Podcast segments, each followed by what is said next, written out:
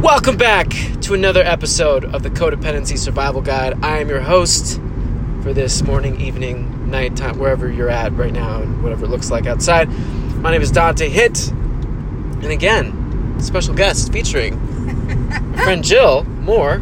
Everybody, need like an applause button. Yes, yes. You can follow her on Instagram at. Wonderful World of Jill. I always want to say the the wonderful world of Jill, but it's just the is not wonderful. It's just wonderful world, of Jill. We're going back from this, coming back from this store. It's Changing Hands bookstore. Picked up a copy of uh, How to Stop Seeking Love, Approval, and Appreciation, and start. And interesting, how to stop also looking for appreciation. That's cool, and start finding them instead by Byron Katie. And we were talking, Jill and I, and I'm, I'm in her wonderful world of, of Jill in the moment. Uh, and we were talking about overcommitting, like, because I, I suggested that she should have a podcast, and I had a real cool guest in mind that she could have a conversation with. She was like, "I love that, but I also don't want to like put too many things on my plate." And then I thought that would be a cool topic to talk about Yeah. with you guys listening, beautiful listeners. Um, and hey, if you listen to the podcast, go send me a, a DM on Instagram at the Backyard Buddha, and just be like, "Hey, I'm listening to your podcast right now." That way, I can like shout you out and know that you're listening and make it a little bit more intimate. And it'd just be cool if you did that. So, overcommitting. I think this is a really good topic because, to me, what overcommitting means is that you're saying that you're going to do a whole bunch of stuff and in doing so you're able to tap into this future version of yourself this this this this fantasy version of yourself that is doing all these things and that feels so fucking good Sure does. it is amazing. It allows you to have access to a level of self worth and um, and and and praise and and s- being able to celebrate yourself that you might not normally have access to. But and there is a butt, a big hairy butt. Hey, Two things tend to happen when you do this, and Jill, I'd love to get your perspective and your side of, of the of the car here in a little bit.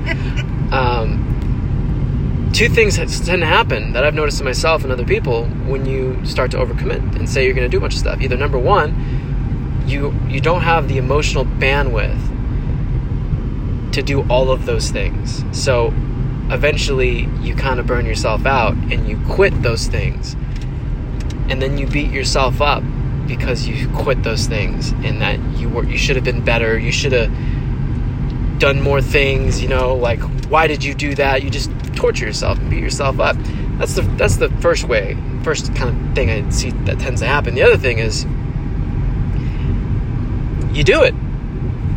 You you accomplish everything that you said you're going to do, but because it was coming from a place of impulsiveness to try to latch on to a false sense of self-worth, yes, you're able to keep all of these things, all these you're able to hit all these check boxes, but you're completely exhausted and drained because it's unbalanced. You're you're spread way way way way way way way way way too thin. So it's actually a really good idea to just respect your limits and be very very honest with yourself about what you're able to do right now. And whatever that is whatever that you know whatever a ask yourself the question plus b hear the response whatever the fuck c is that's okay. And that's amazing.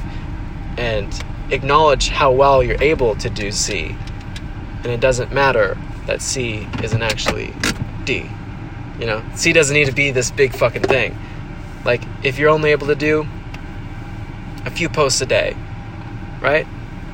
Or one post a day or 30 posts a day like it doesn't matter. The point is how, how are you acknowledging the fact that you're able to do what you're able to do and that you're doing it? And where's what's the place it's coming from that you're trying to add more things onto your plate? Is it coming from a place of inspiration which is i could take it or leave it. I don't have to do this thing right now or is it like no no i have to like oh like it's and and let's clarify. There is a big difference between inspiration and m- mania. Being manic, manically declaring, "This, I will do this. This is a great idea." Right? Yes. Let me convince myself, and then fucking commit to five more things that I can't do, or maybe can do, but then feel completely tapped the fuck out. So, what do you think about that, Jill? Totally. I am the queen. I have in the past been the queen of, I'm going to do this and this and this and this and this. And then as I start to think about how I'm going to do those things, I start to freak myself out. Oh, I don't know enough about technology to do that. Oh, I don't have enough experience to do that. Oh, you know, and then I talk myself out of doing those things, is what happens to me a lot when I have too many ideas. But what I have found most recently and I'm embracing my turtle self. I am a turtle. I move. Hashtag little, turtle power. Hashtag turtle power. That's right. I move at my own pace. I follow the beat of my own drum. When things feel good to me and not efforty, I do them. Like if I feel inspired to do something, I'll do it. And then I just try and do like one or two of those things and have some success with them before I move on to like my next inspired idea because I hate that feeling of overwhelm. It is for me the worst feeling. Also, I'm such a free spirit. I don't like to be tied down to things. So I don't like to come up with a whole bunch of stuff and then all of a sudden the next thing I know, I'm working eight hours a day, just like I used to, but like not in a cubicle in my pajamas in my bed with my pets. But hmm. still, like I don't want to work eight hours a day. Like that's not the life I want to have, you know? I like to have a lot of free time to think and create and play. And as these uh, inspired ideas come up, you know, I, I might pick one and like get some success from it and then, you know, feel like, yeah, I can do this, you know, and hmm. then maybe move on to the next thing. So I'm a big fan of baby steps. I love that. Yeah. I love that. Yeah, we're at our destination now, but we just wanted to quickly talk about that and share some tips and share a couple little mindsets and different ways of thinking about putting things on your plate. So the next time that you get the impulse, reflex, to go, I'm going to do this. Just gently double check the place it's coming from. You know, do you really want to do that? Or, or could you walk away from it easily? If you can't walk away from it easily, probably don't do it. If you can walk away from it easily, but it still feels really good, probably do that.